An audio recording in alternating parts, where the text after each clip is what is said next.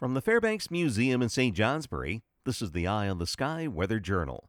The sun rose this morning at 7:21 and will set at 4:41. Length of the day 9 hours and 20 minutes. The famous snow-eating thaw of 1996 was underway on this date.